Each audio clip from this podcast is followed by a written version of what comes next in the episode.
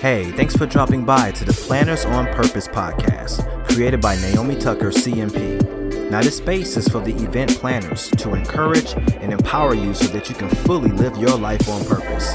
So before we dig in, please take a moment to subscribe so you get future shows. Now, here she comes, your host, Naomi.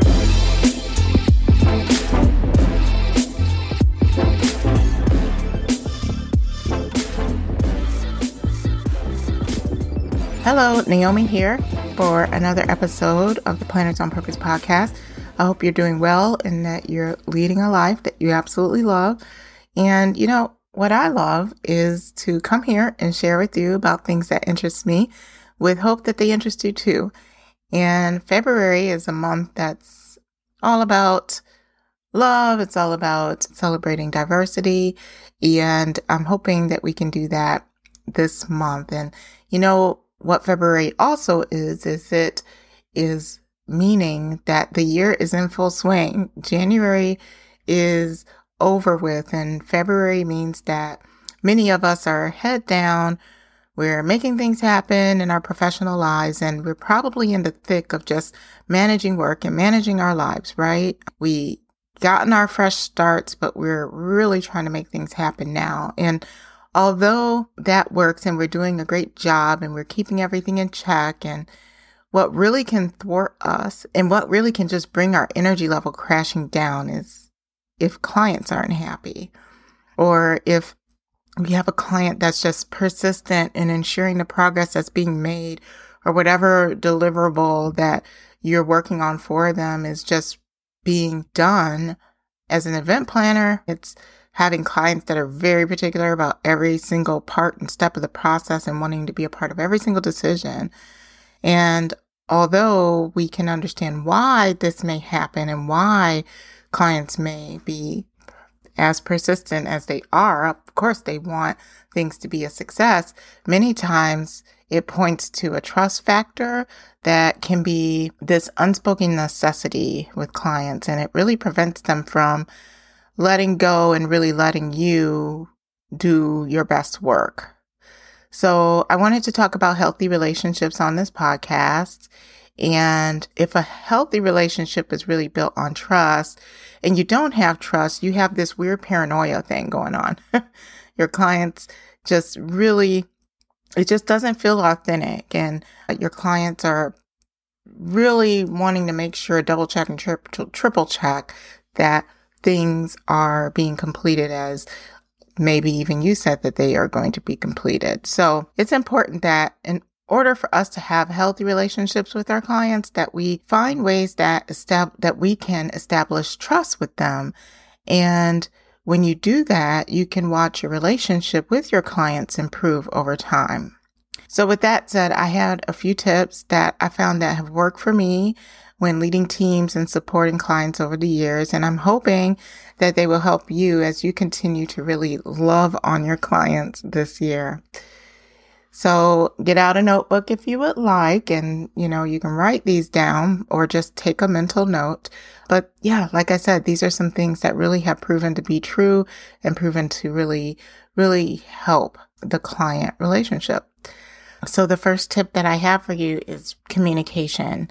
And this comes up a lot. It comes up when we're working with teams. It comes up when we're working with our employer. Communication is huge all the way around. And it's important that you having a great communication flow with your clients is in place. So that means being transparent with our clients. Perhaps they don't need to know everything that happens, but they may benefit from understanding where the process is and how close you are to completing certain milestones along the way. That's huge for them. They would love to just understand that a bit more, and for you to share those things with them would really go a long way to establishing trust. Showing your work with them, what you're doing for the client, it really helps with communication, because many times we're not really sharing what we're doing with our clients. What wins have you had in securing something for them, or taking care of a task, or moving towards a milestone for them? What opportunities have you received just even in your professional life? Maybe there has been acknowledgments that you've been a part of that you can show them. It doesn't necessarily have to be directly related to the work that you do for them, but clients really love to know that the people that are supporting them are impacting more than just what you're supporting them in, whether, you know, as an event planner, whether it's just their event. They want to see how you're impacting other things. And even if they don't say that, it really helps them when they can see that. It elevates your value in what you bring to the table when it comes to what you're working with them on. And it can bring a lot of exclusivity to the relationship. They now are working with someone who has been recognized for something that they now know about. So showing your work, communicating that to your clients, and being able to really showcase the acknowledgments that you receive can go a long way in them understanding the person that is supporting them. Now, also, another thing that's huge when it comes to communication is setting boundaries with your clients. And boundaries is a word, and yes, it starts with a B, but it doesn't have to be harsh or brash. It can just simply mean that you're letting your clients know kind of what your preferences are, right? For example, when you're out of the office and you're going on vacation, letting your client know ahead of time so that they can anticipate and plan for you being away. That's absolutely fine. If it's a long vacation, be transparent. Let them know how important this vacation is to you. Perhaps even share where you're going and maybe how you're looking forward to the quality time with your family, or whatever the reason is that you're going. I have a family, so for me, it would be that I am spending quality time with my family and I'm really excited about it. Now, you don't have to go on and on about it, but just lay some seeds down here and there so that when you do leave and when you are kind of announcing, hey, I am about to head out, that your client completely understands. They're aware of how important it is to you and they wouldn't want to bother you, and you've completely set up their support system on how they'll be serviced while you're out. So communication is huge, and doing that all ahead of time so you're not rushing to do it before you leave or with any other thing that you're setting a boundary on is going to be huge for the relationship with your client. Now, communication is the first thing. The second thing would be follow through. And in order to ensure, we were just talking about boundaries. So in order to ensure, let's say, your boundaries are upheld and your clients are happy, it's really going to take the follow through from you. And that means that you say what you mean and you mean what you say, right? That means you're a person of your word.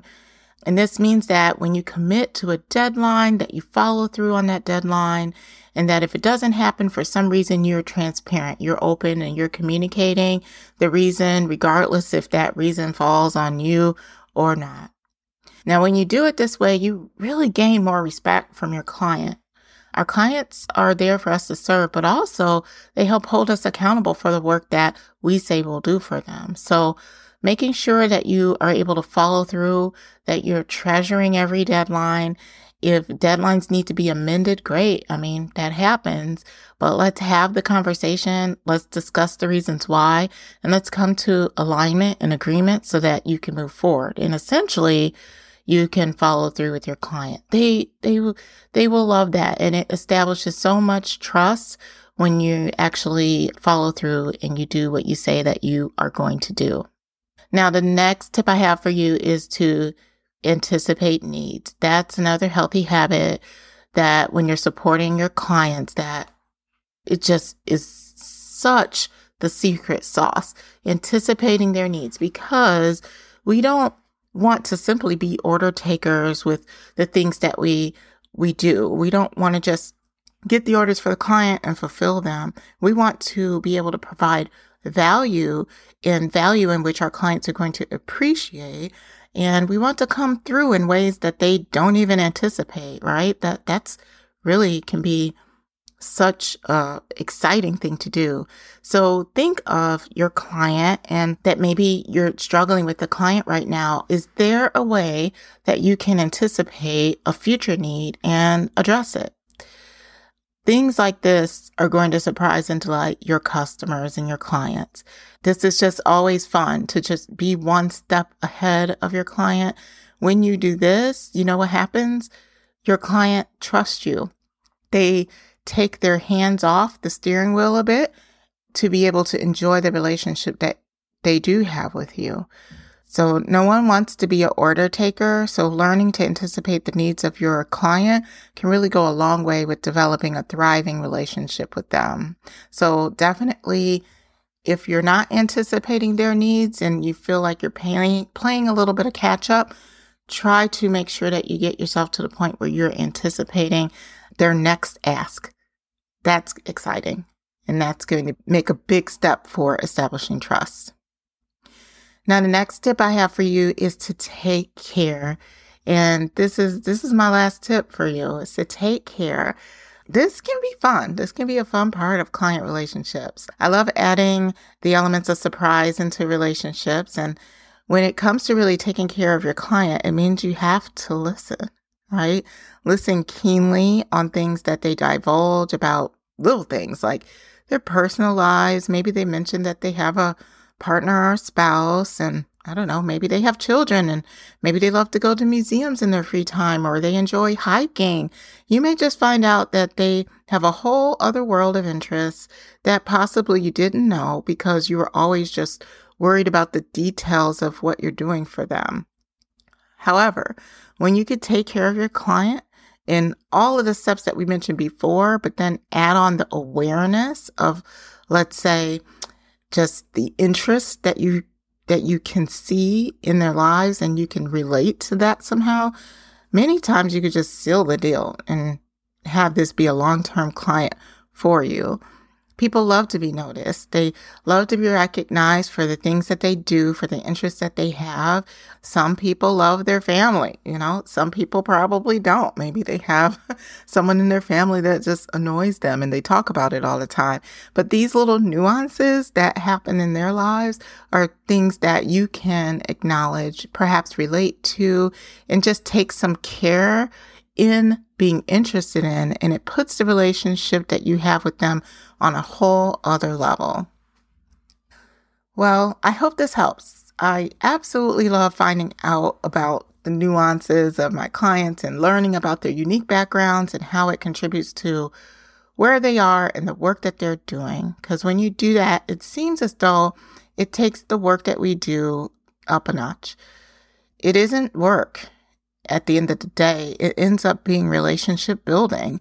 It's supporting and it's serving. And, you know, we get to do it. We get to do this. We get to enjoy the people that we work with and learn more about them and share more about ourselves. And who knows where that will take us if we let it. So, my friends, I wish you healthy, kind relationships with your clients this year.